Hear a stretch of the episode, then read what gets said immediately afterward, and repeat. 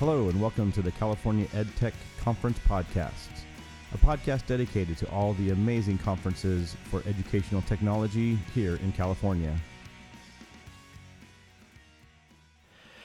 Hello everyone and welcome to episode 13 of the California EdTech Conference Podcast. My name is Corey Coble and I just got back from the Lead 3.0 Symposium. I had the honor of being able to present to a whole bunch of administrators, coaches, and other leaders around the area. I just got done presenting podcasting and video production by students to help the community connections. But I think the best part about the LEAD 3.0 symposium that I went to was the lunchtime keynote by John Ike. I went ahead and recorded it so you can have a listen to his amazing keynote about making change. So here, without further ado, is John Ike and his lunchtime keynote. I'm here and I'm super excited to share one of our affiliate leaders and a Q member administrator today. John Ike is just a ball of fun to watch. When he got this, he called me and he said, "John, what should I do? The LEAD 3 thing. What should I do with this?" And I go, "First thing is, if you have the chance to not present on Friday the 13th, take Thursday the 12th." So he's already winning on that piece. But one of my things I'm known for is in education is being passionate and excited about teaching and learning and really being enjoying the joy of leadership. And when I need to get fired up,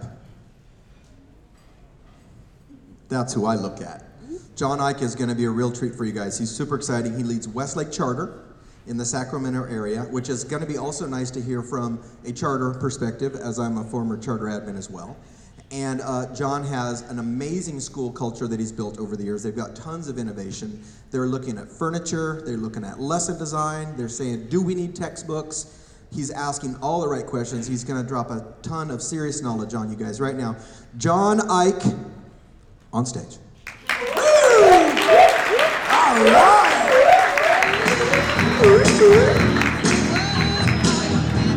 We're going to do that for like an hour. Raise your hands. Do it loud. Oh, I got to stop.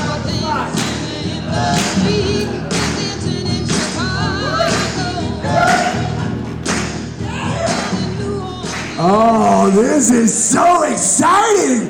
Hey, before I even get started, don't start the timer yet. Before the keynote begins, I gotta tell you, I'm like hashtag uber honored to be gigging at LEAD 3.0. This place is something special, right? And we got Q and TCAL and AXA. That's like three great gigs that go great together. Like all bubbling in one boiling brew, like leadership, technology, and innovation all in one day. How was your first sessions? Were good? Yeah.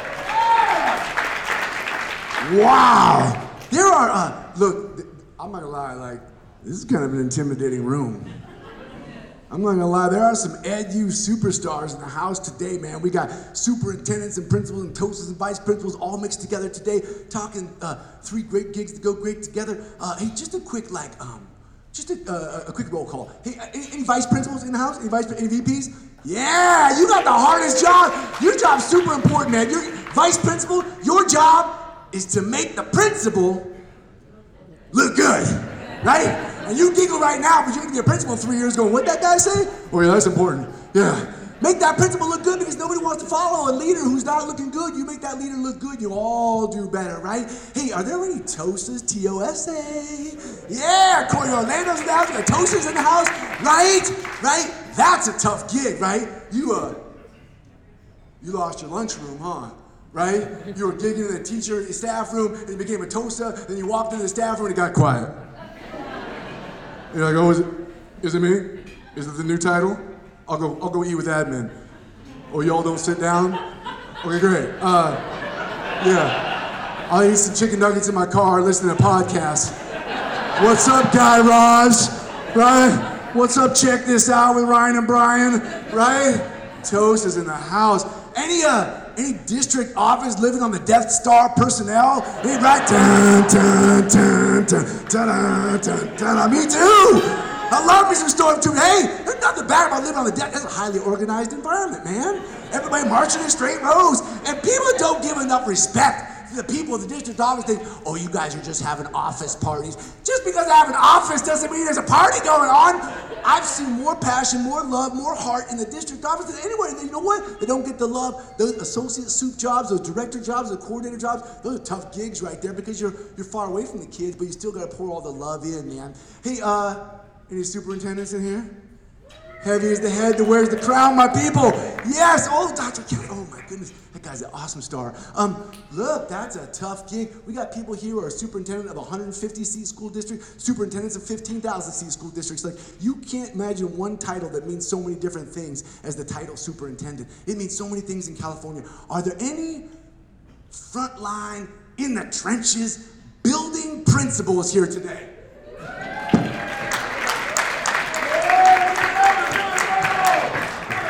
That is the e-ticket. That's the Disneyland ride. That's got to be this tall to get on the ride. Better buckle up because we're doing a loop-de-loop. That comes at you from the front, from the back, from the top, from the bottom. You wake in the morning, you don't know what's happening. You look at your Google Calendar, meaningless.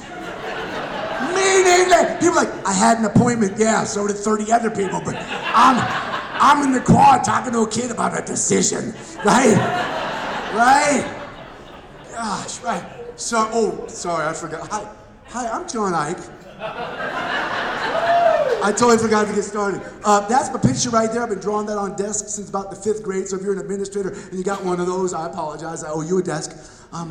That's my Twitter handle right there, my little website right there. And I'm fully fired up to rock some time at Lead 3.0, man. My topic today is my favorite topic of all time. It's the topic of change. And I'm gonna unpack the rubber band theory a little bit today because it's something that means something to me and I hope it means something to you by the end. Just a quick checkup from the neck up. I want you to kind of see where you're at in your life right now. We're all leaders here, and that's what I dig about Lead 3.0, is this is a gathering of leaders from all different shapes and sizes.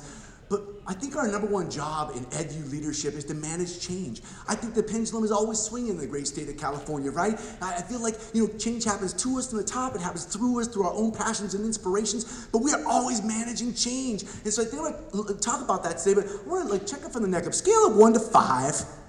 How do you feel when you're about to make that change initiative launch? When you get on that stage in front of that staff meeting or with your TOSA group or the grade level group and you're like, hey, I know you've all been doing it this way for as long as you've been doing it, but I'm gonna tell you, I think we're gonna do it this way now. How does that make you feel when you're the person that's going to initiate some large scale change? Now, on a scale of 1 to 5, 5 would be like, you're a 5 if you're like, oh man, I love me some change. I just love it. Sometimes I just change around my sock drawer so in the morning I wake up and go, oh, that's right, it's all different, right? Your spouse goes out to like Costco and comes back with, what happened to furniture? Right? I just wanted to see what would happen, right? You love change. You manage change for a living. That's a 5. A 3 is like, hey, I love change. It's important. I understand that, the pendulum swings. We got to move people in the right direction. But listen, I love change, but the truth is, I've been burned. I've been burned, right? I put myself out there. I followed the great state of California. I got everybody marching in line. We're all heading in this direction. 3 years later, California woke up and said, just kidding. We're using these standards now. You're like, oh! I've been burned, right? So scale of 1 to 5, how do you feel when you're managing change? 5 is, ooh, your 3 is, and then 1 is like, if you're going to be a 1, use this finger. This is, right? Oh, this was cool. This was cool, dude. This is cool. You know what I'm saying? All right, so here's what we go. Scale of 1 to 5. Check it from the neck up. How do you feel when you manage shit? Hold up. Don't throw it up high, though. Don't be like, I'm a 5. Because you're here with your admin friends. Like, she's really a 3. I saw her after the staff meeting. Look. She's been burned. Like, so just keep it low. I like just to see. Check like how you feel about change. On 3, throw it up. 1, 2, 3, go. How you feeling? How you good? Good. Thank you for your honesty. Good. This finger? This one? Good? Cool. Yeah! My 4s and 5s. The gate cluster over here. I love it. We're talking about managing. That's it. That's all I could do up there. That was a small little postage stamp stage. We're going to do a little talk about change. The greatest thing that ever happened to me was I was a teacher 15 years ago, principal came into my room and said, hey, I think you should be the next vice principal. And I let out that uncomfortable giggle and went, no thank you, right? And just as things go, right, a year later, I was the vice principal, right? And I became that vice principal at that large urban high school. Man, we had things going on at that school, right? A lot of kids, urban setting. Kids over here wearing red, kids over here wearing blue. That wasn't the school colors. Test scores were low, it was rough. Became the vice principal because it was all about culture, wanted to make things better, right? My principal was working his tail off, I was trying to make him look good. Well, about 13 months into the job, October 22nd, my second year as the vice principal, I walk into my principal's office, he's on the floor. He said, call 911. I can only tell you this story because he turned out to be fine. He's fine once he left that job, you know what I'm saying? Like, he's recovered, he was fine, he went on to be an amazing principal at other schools, but he didn't stay at that school. I should have learned. That job almost kills people. And I can only tell that joke because a good friend of mine, he's fine, he's healthy, and he left. And then I thought he was gonna come back. And so while he was gone, I pretended to be him. Because it's fun to pretend to do someone else's job, right? It's cool to be like, oh, I'm just filling out, go to a staff meeting. Hey, we're gonna talk about some stuff. Oh, the boss, he's coming back. 4 months later, he didn't. And the superintendent came to me and said, hey, I hear you've been running the show. I'm like, I can't believe you haven't been here sooner. I'm just kidding. Wonderful. And the superintendent said, hey, would you just like to continue? You want to be the principal? And like in that moment, I went from playing house to being the papa, you know, like the real deal. Oh, I didn't see that coming.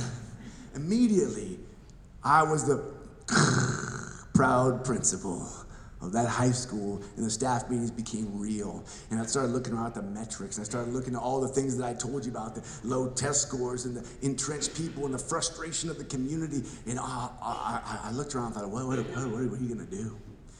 And I was so lucky to have an amazing mentor. He was like this, he was like the movie sage. You know, he would just appear. Having a rough day. Ah! Right, Dan Kinley. Came rolling into my life, man. He taught me the most important thing about school leadership that I ever learned, and I've spent the last decade and a half trying to perfect it, and that's what I want to talk to you about here today. Dan Kinley told me this. He said, first of all, I get it. I see all the metrics. Quit looking down. I was looking at the test scores and the fights on campus and the violence and all the things. He said, look up and look toward your desired state. Your desired reality. He said, you gotta have a desired reality. I want you to imagine outside of your current reach, out over there, I want you to imagine what your school could be. I want you to create a desired reality. Create a desired reality that people could buy into. I wanted to have a school culture where kids felt safe, where teachers liked kids, where teachers liked teachers. I wanted to have a school culture that education was about academics, but was equally about social, emotional. I wanted that to be our desired reality. And so he said, hey, there you go. You got a desired state. That's step one. Step two, a little more painful at the time, you gotta understand your current reality. The checkup from the neck up. Really look at who you are today, juxtaposed to where you wanna be. He says, if you know where you wanna go, if that's your guiding light, if that's your guiding star right there, and you know where you are, that's step two. All you're armed with is a rubber band, right? I said, I have no idea what you mean by that. He said, I'll explain. He said, leadership management, change management, leading change is like a rubber band itself. You gotta stretch it in the direction of the change you wanna make, and then when you feel the tension, you know it's working, right? And you know that's true. If you lead change and you feel the tension, you know the change is happening. Leading change is like a rubber band itself. When you feel the tension, you know it's working. I said, Dan, coach me through this, brother. He said, look, if you have a desired state, a place that you wanna go, a place that you wanna be, and you understand your current reality, all you can do is stretch your school in the direction of that desired state, and you can only stretch it so far. You know you can't stretch all one stretch, get there too far, too fast, you'll snap the rubber bands, people hurt their hands, they'll go like, you know what, I got a filing cabinet full of worksheets, I'm gonna go back to doing that. It worked last year, it's gonna work again this year. Like, you can't make change happen to people too fast. You can only stretch that rubber band until you feel the tension just right, and then you hold on. The whole idea with the rubber band theory is stretch as far as you can, then just hold on. Then celebrate your people, coach your people, tell your people, you're doing great, try it again. Did you try it once? Try it twice. Did you try it twice? Try it 28 times. Try one protocol, one procedure, one new thing. Try something new and help people learn that one new thing before moving on to anything else. Hold that rubber band right there, because eventually what will happen is whatever you're trying will become habit, and eventually that rubber band will give. And once it gives, what do you do as a leader? Next thing you, whoop, oh, just keep, right? And eventually you'll end up in a place you never imagined you could be. You'll end up over your desired state over iterations of stretching that rubber band one at a time. Now we know that your school is not just one rubber band, it's every single person on campus has their own rubber band. Every single person on campus has their own ability to learn and to stretch and to grow. And you know that you got people on campus, some of them got that big crazy rubber band. Fresh teacher out of credential school, they're like, where are we going? No problem. 2 steps, I'll be there, right? But some of us have teachers on campus that, you know, kind of like me, got a little gray hair, they've been around for a little while. Their rubber band is a different size. They got like, remember those rubber bands you had on your braces? They're like, oh, that's it, that's all I can stretch, that's it. No, that's it right there, that's all, and that's fine, just hold on, oh, we got, oh, it's working, right? So I learned about rubber band theory. I went back to my school. I gave it a speech and said, hey, everybody, current reality, desired state, stretch rubber band. My staff was like, shut up. I was like, oh, man, it made a lot of sense in the district office. I was talking to Dan Kinley, man. So what I realized over the last 15 years is the analogy is real, that managing school change is all about stretching your rubber band in the direction of your desired state. But the thing is, you can't stretch somebody's rubber band for them. All we can do as leaders is we can establish the culture that makes them want to stretch that rubber band themselves. And so that's what I want to talk about today, is how do we build a rubber band culture on our campus? Now, what I did was I went into my office after talking to John Cribb and said, oh, John, I'm going to talk about stretching the rubber band. And I said, how will I organize all this material? And I'll do what all educators do. I'll create an acronym or an acrostic or whatever it's called. I should look that up. So I've got 7 bullet point presentation for you today that spells out the word stretch. These are all the little edu nuggets that I've collected over the last 15 years that help establish a culture on campus that inspires people, that motivates people to stretch their own rubber band. I'm going to say, are you with me? If you are, you say yes. Are you with me? Yes. Let's do some stuff here. Hey, you're all accomplished leaders. If I'm throwing out a nugget that you already used, just feel affirmed that somebody else has used it. But of course, if it's something new and you want to grab it, reach out to me on the Twitters and let's jam on it together. The first piece is this. If you're going to manage change on your campus, if you're going to move people in the direction of desired state, you got to put a spotlight on change. Nice. The golden clicker, John Carippo. Hey. You got to put a spotlight on change. What that means is we are change agents. You have to stand in front of your teaching staff and say, staff, we change people for a living. Change is what we do. Learning is change. We got kindergartners, we change them into readers. We got reluctant learners, we turn them into lifelong learners. What we do is change people for a living. So we're change agents. So don't hide the change. Don't pretend we're just making a little tweak here. We're not. We're managing change. Every year when we start the school year, we're like, what's the desired state? Where are we going? Be transparent about change. Now, here's the deal. I stole this next slide from a cat named Steve Rieger. He's out of Southern California. I don't know if he's here today, but the guy's an uber genius. And when I was a brand new principal, he gave me this slide. It made a ton of sense. This is a technique to help manage change. It's called the change matrix. And what it is if you do all the things that are on the top row, you will get to change. But if you miss out on some stuff, you get some things you don't want. So, if you have trust, if your people trust the change that you're trying to make, if people trust the change agent, they will get on board with the change. If people understand the vision, I mean really understand what we're trying to accomplish, if they've been a part of building that collective vision, then they're going to get on board. If people have the skills, and we got to talk about skills. Have you ever rolled a Chromebook cart into a 25-year veterans classroom and be like, hey, go ahead and use those Chromebooks, make some learning happen, huh? Crocodile tears, oh, you're like, oh. My fault, didn't give you the skills first. If you have skills and resources and the payoff is understood, why are we doing this again? If they understand the payoff and if the team has an action plan, it results in change. But if you're missing just one thing, if you're missing the trust, and it might not even need to trust about you, the change agent. What if I don't trust that the Chromebooks are good learning devices because spiral notebooks have always worked for me? If I don't trust that your change is a good change, it leads to sabotage. Now, I'm not saying like outright, you forward theater sabotage. I'm talking about like, hey, somebody goes, oh, is that the change we're making? Cool, I don't trust that's a good change. And I've been through 3 principals in 8 years, and I'll outlast you. So you go ahead and make your change. I'm just going to stand on the sideline. True statement? No, just me? Just me. Okay, cool. Right? If people don't have the trust, it could lead to sabotage. If people don't understand the vision, it leads to confusion. If people don't have the skills, it leads to anxiety. That 25-year veteran teacher you roll the Chromebooks in, Don't give him or her the skills they need to manage those Chromebooks. They know what those Chromebooks can do, but they can't make them do it. You will have crocodile tears in the staff room. That's a real statement right there. If you don't give people the appropriate resources, it leads to anger. How about this resource? What's the number one resource in education we always run out of? Time, right?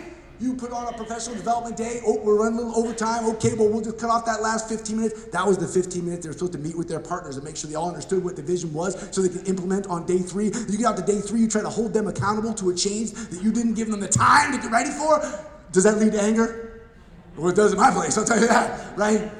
That's real. Here's what I would have you do. If you're an administrator, a TOSA, a leader at all, go back to your team on Monday morning, take this change matrix, turn it into a workshop with your team. Just sit down and go, okay guys, we're about to do this one thing. Who's not gonna trust this one thing? Oh yeah, you're right, she's not. Let's go talk to her. How will we broadcast the vision to make sure it's clear to everybody? Where will we put the vision? How will we craft the vision? How will we make sure that we're understood, right? Go back and do a whole workshop. What skills are necessary to make this change? If you and your team use the change matrix as a workshop opportunity to prepare for change, you will facilitate change in the desired direction much more easily. Say yes if you're willing to try that one time next week. Yes. Both of you, good. You call me. Both of you guys, you two call me. The date cluster and the guy over there. Good, good. Go try the change matrix. I think that putting a spotlight on change is truly one of the easiest ways to tell our staff, hey, I put that change matrix up in front of my staff. I say, hey, everybody, this is what I'm planning to do for a living. You're going to be a part of it. Just a month ago, there was some confusion around an initiative that I was launching at Westlake, and I came out to a staff meeting and I said, hey, can I interrupt? Do you guys remember the change matrix? I put it up and it was like, yeah, I remember that, John. You're talking about all the time, right? I said, hey, this one initiative we're doing, you guys, it seems to be some confusion. I think I didn't sell the vision well enough. There seems to be some clarity needed. And everybody was like, oh, this is your fault? And I was like, yeah. I said, do you mind if I explain again? They were like, we're all in. If it's your fault and you want to broadcast that you, it was great. Because everybody had the language, they knew the change matrix. Put that in front of your admin team and then go put that in front of your staff.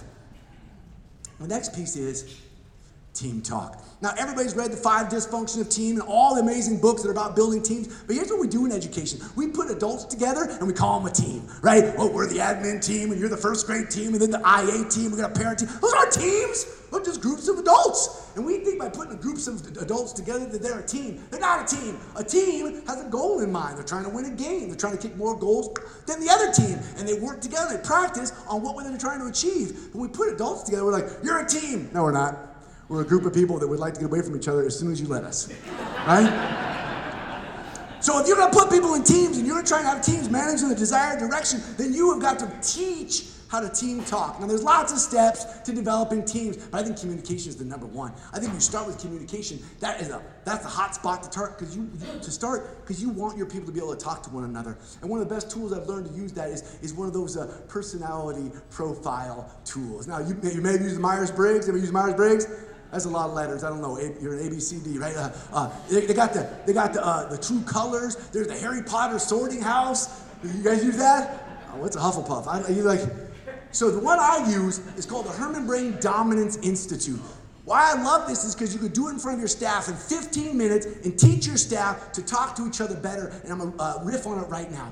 I'm going to put you through this personality profile. Now, first of all, there's no good, there's no bad, there's no right, and there's no wrong. We need everybody in education from all the categories. But what I'm going to have you do is this. Hey, Freeze, when you do this with your staff, have them pick 7 phrases.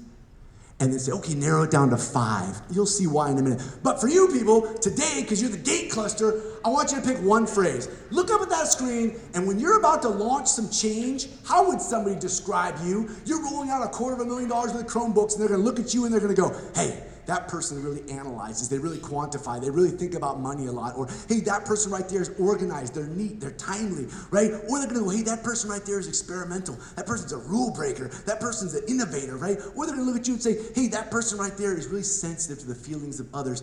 Which of those single phrases is you? I will give you 15 seconds. No pressure.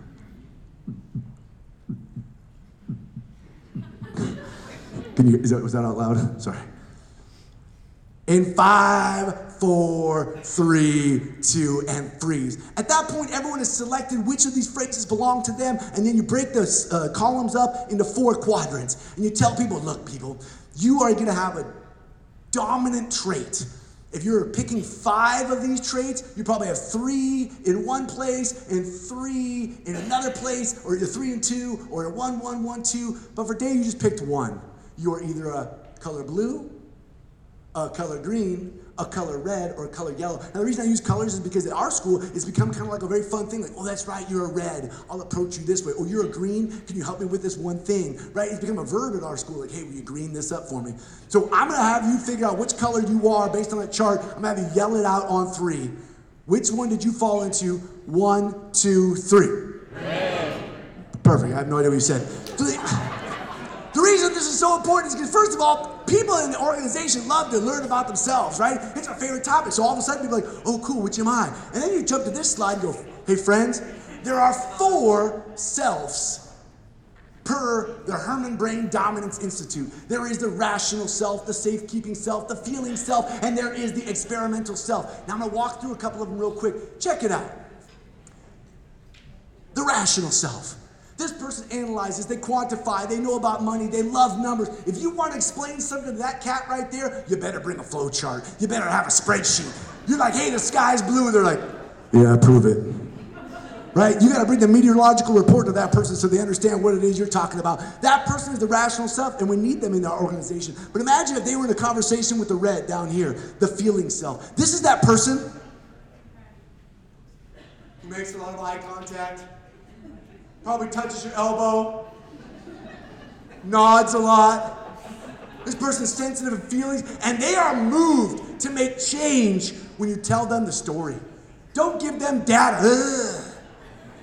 Tell them about Lucy.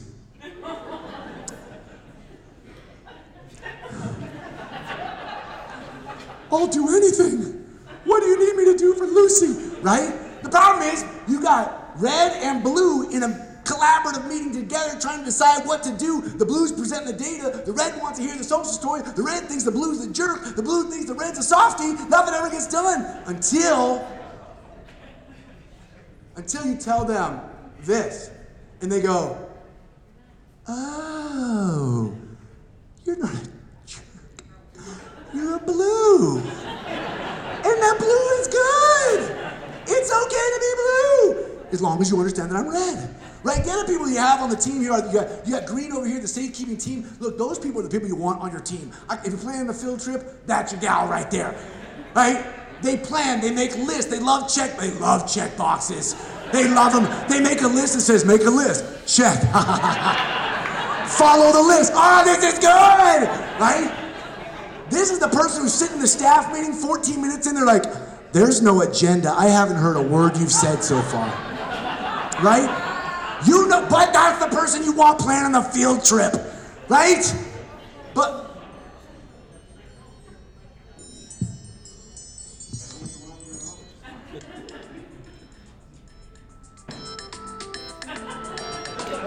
that's super awkward. Okay, we'll just turn that off. I guess the timer went off. Put this over here in case that happens again. Good. Was I talking about the yellow? The experimental self was the big vision guy, right? This is the gal that's like always up in the clouds, thinking about how things make connections. They never want to write anything down. They're the rule breaker. They don't even like an agenda because they like things to wiggle. They don't like things to go in straight rows. Put that person in a room with that person, boom. Until they seek first to understand. And you train your staff during this personality profile thing that we need everybody to make our schools great. We need all 4 personality types and all 4 communication styles in every team. And if you don't have any green in you, go get some. And if you're not yellow, try. And that we seek first to understand. When I recognize you're blue, I say, hey, I get it. You need the data, but I'm a red. Can we at least talk about the kids as it applies to the data? And those conversations become real in an organization. The other thing is, I'm gonna challenge you guys on this. You're all leaders. When you make a group presentation next week at the staff meeting, here's my challenge to you. Speak in all 4 colors. I want you to take your next initiative, get ready and say, hello, staff. You may or may not be aware, but our school is 32% English language learners. And our English language learners have a 16% more likely success rate of graduating from our school when we have intervention that's from our MTSS program in the classroom. So don't worry, the initiative we're launching is clearly organized. We've created an agenda. We have the agenda here for you. On the back of the agenda, this is the types of interventions that are going to be pushed in, and the schedule tells you when the TOSA is going to come to your classroom and provide the push-in. So now here's the thing.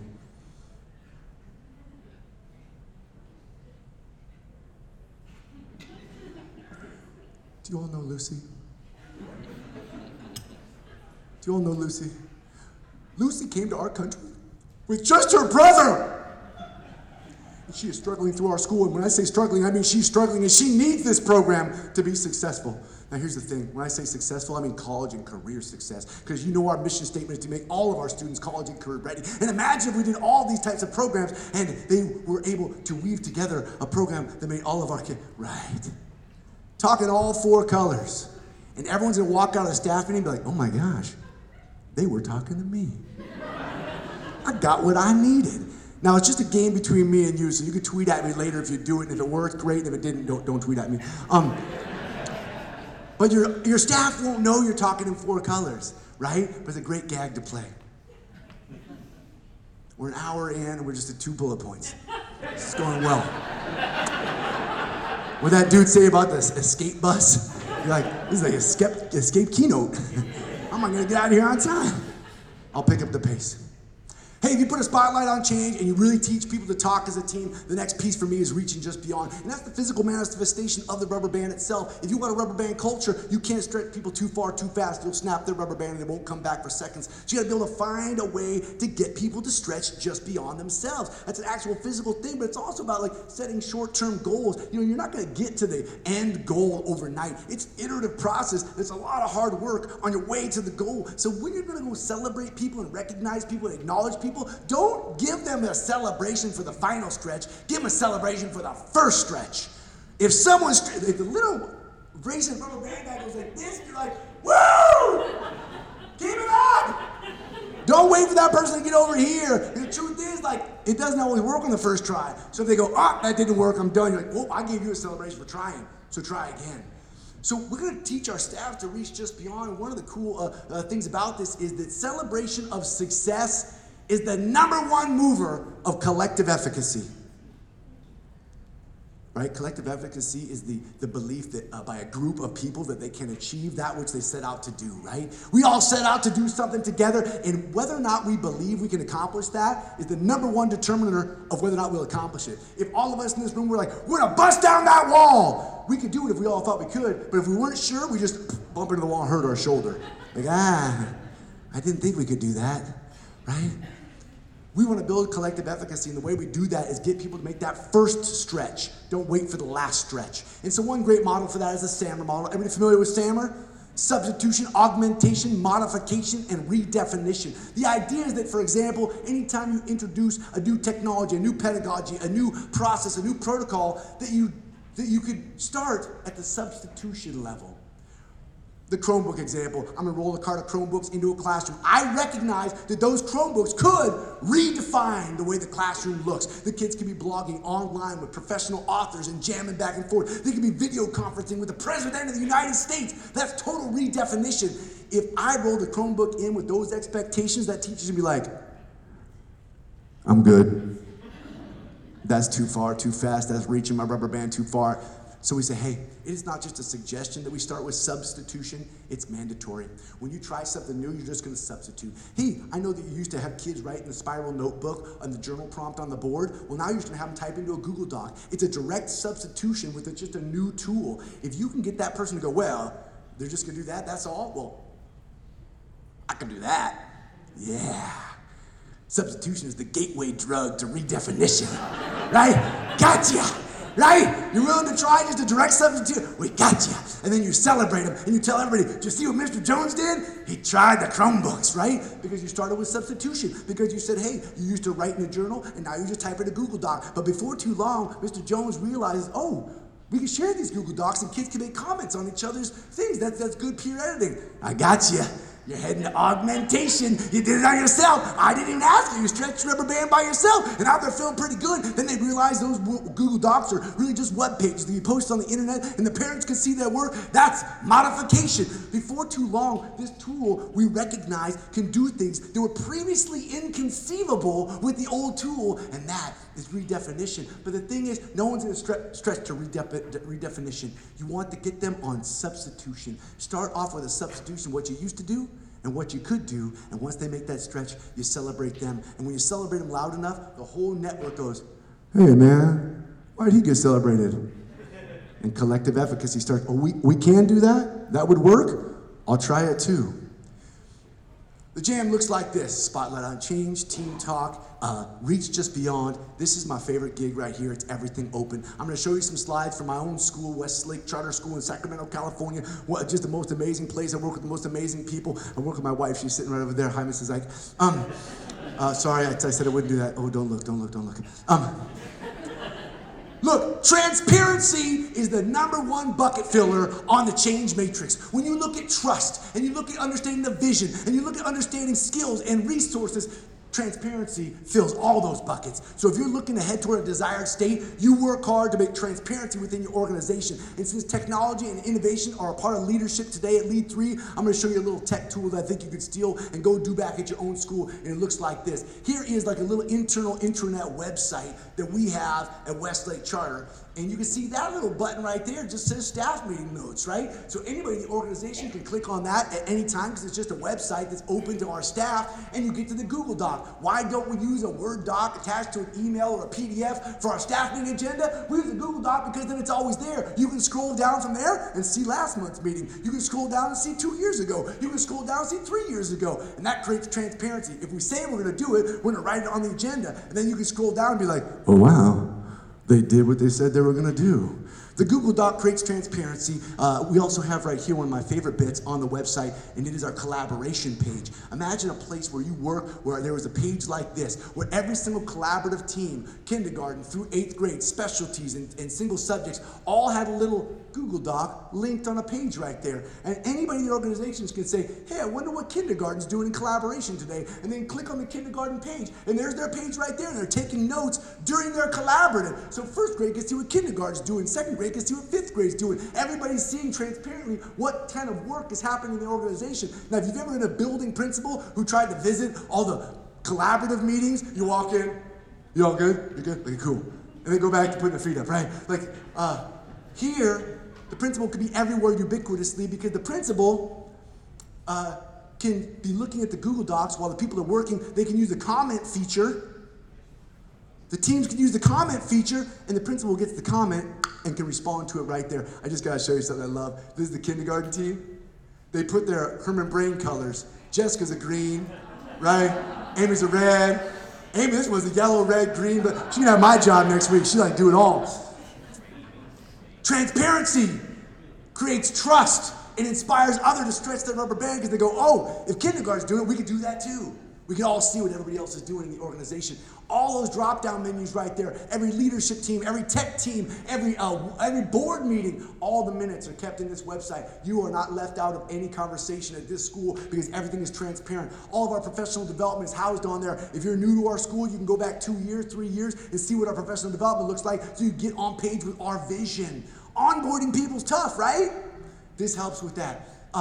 Look at all the drop-down resources for our universal design, right? All your GATE, all your EL, all your special education, all the MTSS pieces are all in one place. And of course, my favorite piece is the memos. You drop down for the memos. Memos are just protocols and procedures. How do we line up in the morning? How do we go to back to school night? The cool thing about this is it's really just a bunch of Google Docs, right? And when you click on the Google Doc, what do you get? You get a Google Doc with some protocols and procedures. My favorite part is share that with comment rights. Every single person in the organization now has shared ownership of keeping the memo system up to date. So everybody reads the memo, goes, hey, this part's a little unclear. And they leave a little note, hey, can you clarify? That means that if you read the memo and you don't understand something, you have a shared obligation to say, I don't understand something. If you see a typo, if you see something on the memo system that's outdated, it's your obligation to click and say, that's outdated. It's a transparent way for all of us to work together on all the protocols and procedures. And why would I go to this website? because it's got a weekly blog component where we, of course, talk about all the announcements and the upcoming dates, but most importantly, we celebrate what people are doing. Every week, you're celebrating your people right there on the blog post, and the people come for the celebrations, and they stay for the information. Look, this is a multiple iteration step toward transparency, and you can start with just one thing, using the Google Doc, or two things, having an internal site. If you would like to try that at your school, say, I would. I'm hoping you do. I know some of you do, because I stole some good stuff from some of you. Everything open, and time is all we have. I'm gonna run out of time, so I better hurry up. Time is all we have. I got a great bit on this about team time and collaborative time, but the most important thing for me today is this. We are the leaders in this room. Time is all we have, and we need to learn to play the long game. If you are going to try and create an initiative that makes change at your school and stretch people in that direction, if you don't have 3 years to give to it, don't do it. Leadership change at a school is more disruptive than anything else. You take a TOSA out of her TOSA role, and you got 13 teachers who just let the elevator go down in their stomach. Who's going to support us? You take a principal out of the principal's seat, and the entire community, parents and students at dinner tables going, Mrs. So-and-so left?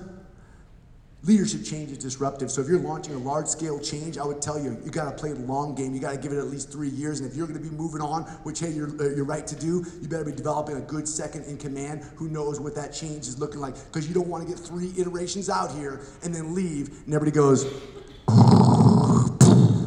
because you don't get to do that more than once. Agreed? Say agree. Agreed. Yeah, right. Everybody's like, well, take my application back, I'm not leaving now. It's my favorite piece coming up here, and it is celebrate the mission. I believe that you'll create collective efficacy if you celebrate people the way that they want to be celebrated. And I'm gonna tell you what, Mrs. Jones may be doing something that moves the mission, that heads us toward our desired state, and you're gonna celebrate Mrs. Jones because she's moving toward the mission. But Mr. Rodriguez might be doing something awesome. Be careful. Don't just celebrate awesome. If you do, do it quietly. You're awesome.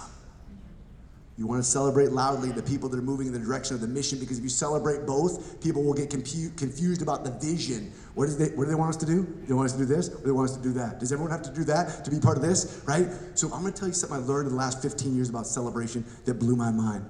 First of all, that we celebrate that which we wish to perpetuate.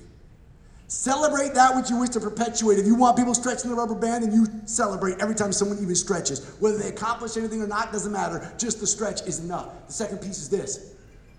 Not everybody likes to be celebrated the same way, everybody. I used to think I'd get in front of the staff meeting, I'd be like, everyone, look at Mrs. Smith, she's awesome. And Mrs. Smith would be like, I hate you. This is not a celebration. This is a painful torture. I don't want to be looked at, right? I thought everybody was an extrovert who loved the microphone and wanted to be out loud. It's not true. Not everybody wants to be celebrated the same way. And for a long time, I was just shouting people out until I met Emily Batten, the principal of Westlake Charter. She said, hey, John, why don't we just ask them how they want to be celebrated? Right? My jaw hit the floor. We do this little form every year. We're like, what's your favorite salty sweet? What's your favorite sweet snack? What's your favorite Starbucks drink? What's your t-shirt size? If we want to appreciate you and celebrate you, we might want to give you something that makes you feel appreciated and celebrated. So we collect all. But then Mrs. Batten said, why don't we just ask them how they want to be celebrated? And it blew, like, that's sign language for mind blown. People told us. Hey, do you want to be tweeting? Want us to tweet about you? You want a one-on-one conversation? Do you want me to write you a little thank you note? Do you want to shout out in the staff meeting? When you celebrate someone for stretching the rubber band in the way that they want to be celebrated, oh my gosh! They're like, you remember? No, I have a spreadsheet! Like, I don't remember. What's your name? I know how you like. I don't remember anything. But I got it all written down. I tell you what, if you steal nothing else today, steal that nugget right there. It is powerful when you ask people, hey, in case you do something good this year. Hey, well, how would you like to be celebrated, right? The other thing is, we're all administrators. We're always out there doing walkthroughs and measuring people's data. Measure your own data. Measure what matters. We spent a whole year last year. We made the staff names over here, and over here, we wrote down every time we celebrated one of our staff. We wrote down, hey, I went to that person's room. I gave that person a post note. I shouted that person out in the celebration in the Westlake Weekly. You know what we found out? Well, no wonder Mrs. Smith's so mad. No one ever recognized how hard she's working. Like, she's working hard. And we had a blind spot, man. And that was important data. I would suggest you go back and do this for just 1 or 2 months with your team, and you'll find your blind spot and be like, well, no wonder they're so angry. Right? That was a cool bit right there. The next piece is this. Write it down. The shout out's great, but you can't pin it to the corkboard. Right? The staff celebration out loud's great, but you can't take it home and show it to your spouse. I walked into a teacher's classroom. They had a Post-it note up next to their phone. It said something about like great transitions, and I had drawn my little picture on it. And I said, "Oh my gosh, Janet, you kept that Post-it note I gave you. It's like 3 years ago. She said, I love it. It just makes me feel good on bad days." I was like, "That's good. I felt so good." Oh my God, that's the last time I wrote down something good about you 3 years ago. I'm doing a terrible job, right? This woman should have had a wall full of Post-it notes from me. And I realized at that moment that, like, if you write it down, you create an artifact of appreciation. That you're like, hey, take this with you. I appreciate you, right? Give him a little thank you card. Give him a little note from the desk of, have you ever, go do this next week. Take 15 minutes. Have you ever written a letter of commendation and put it in someone's personnel file without being asked? You just go, hey, Mrs. Smith, great job on the talent show. I mean, it's really moving our school in the direction of creating a positive school culture where kids are celebrated for their talents. I wrote you a letter of commendation, and I put a copy in your personnel file, so if I'm ever gone, the next person will know how awesome you are. She might die right there. It's like, right? Go do that and tweet at me. I'm telling you what, it'll change your life. People will go home and tell their spouse, do you know what happened today? Right? And that person next week's gonna be like, oh, this is so hard. I'm going for it. You want to build a rubber band culture? You got to celebrate your people, and I would suggest you write it down. Hey, last bit, then I'm walking off the stage, and here it comes. If you put a spotlight on change, you're rocking the team talk, and you're reaching just beyond, and everything's open, and you got the time is all we have bit down, and you're celebrating the mission. The last piece is this. Honor every voice. Everyone deserves a spot at the table. You may have a leadership team, and they're the leaders for whatever reason. They're the leaders. They have to be the leaders. But when you have your leadership team meeting, that's an open door. Everyone's allowed to come to our leadership meeting and be in that meeting right there and see what's going on. And the notes are always open. Honor every voice. Get good at using Google Forms and SurveyMonkey. Invite everyone to be part of every decision, collecting and crowdsourcing everyone's opinion, and honor every voice. Here's the thing about making change. You don't have to take every opinion, but every opinion should be heard. Someone's going to say, hey, here's my great idea. And we're like, hey, thank you for your great idea. That's not the idea we're going with. But that person's like, well, at least they listened. There is great research behind this. Allowing people to speak their truth, even if it isn't the truth that becomes the reality, gets them at the table and on the bus. The way you ask people for their opinion matters. I stole this idea from John Cribb last year at Lead 3, and it changed my world. John Cribb says the way you ask a question matters. Imagine you walk into a beautiful steak house, you sit down, you order a nice steak. The waiter comes over after you've eaten the steak and goes, hey, how's the steak? I'll probably say, it's good. That's a normal exchange in a restaurant. The waiter comes over instead and says, hey, we're trying to be the best steakhouse in America. What suggestions do you have to make this a better steak? I'd probably say, it was a little salty, right? I've just given a piece of formative feedback to that chef that may be a little painful to hear, but it's going to make that chef make a better steak next time. The same thing is true for our schools. We have to ask our parents, ask our students, ask our staff, hey, how can we make this better? How can we improve? Be honest. And as leaders, it'll be a little painful to hear sometimes people's honest opinion, but I would way rather hear how people think we can improve than them just to say it in the staff room and get quiet when I walk in. So ask your parents, ask your students, and ask your staff, what can we do to make this the greatest school in America? I started that little hashtag right there today. I don't think anyone's used it ever in the history of hashtags. It's StretchEDU. If you got something today that is bubbling in your brain about making a change and you think you could use any of those concepts, you go ahead and hit up StretchEDU and I'll respond back to you. Maybe we can jam together on some of these topics. What I hope for you is this, you guys.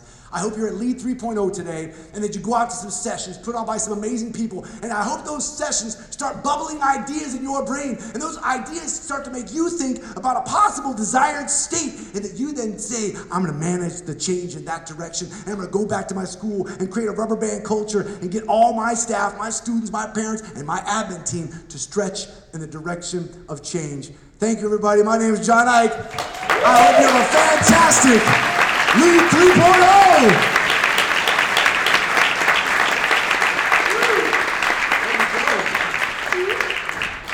Wonderful. Thank you so much. Just give him another great big round of applause. Very, very energetic. And I'm curious if you, how many cups of coffee you had before getting up there. Well, I hope you enjoyed that amazing keynote. And I will be back again next week with some more information about the California EdTech Conference schedule. Have a great day, everyone.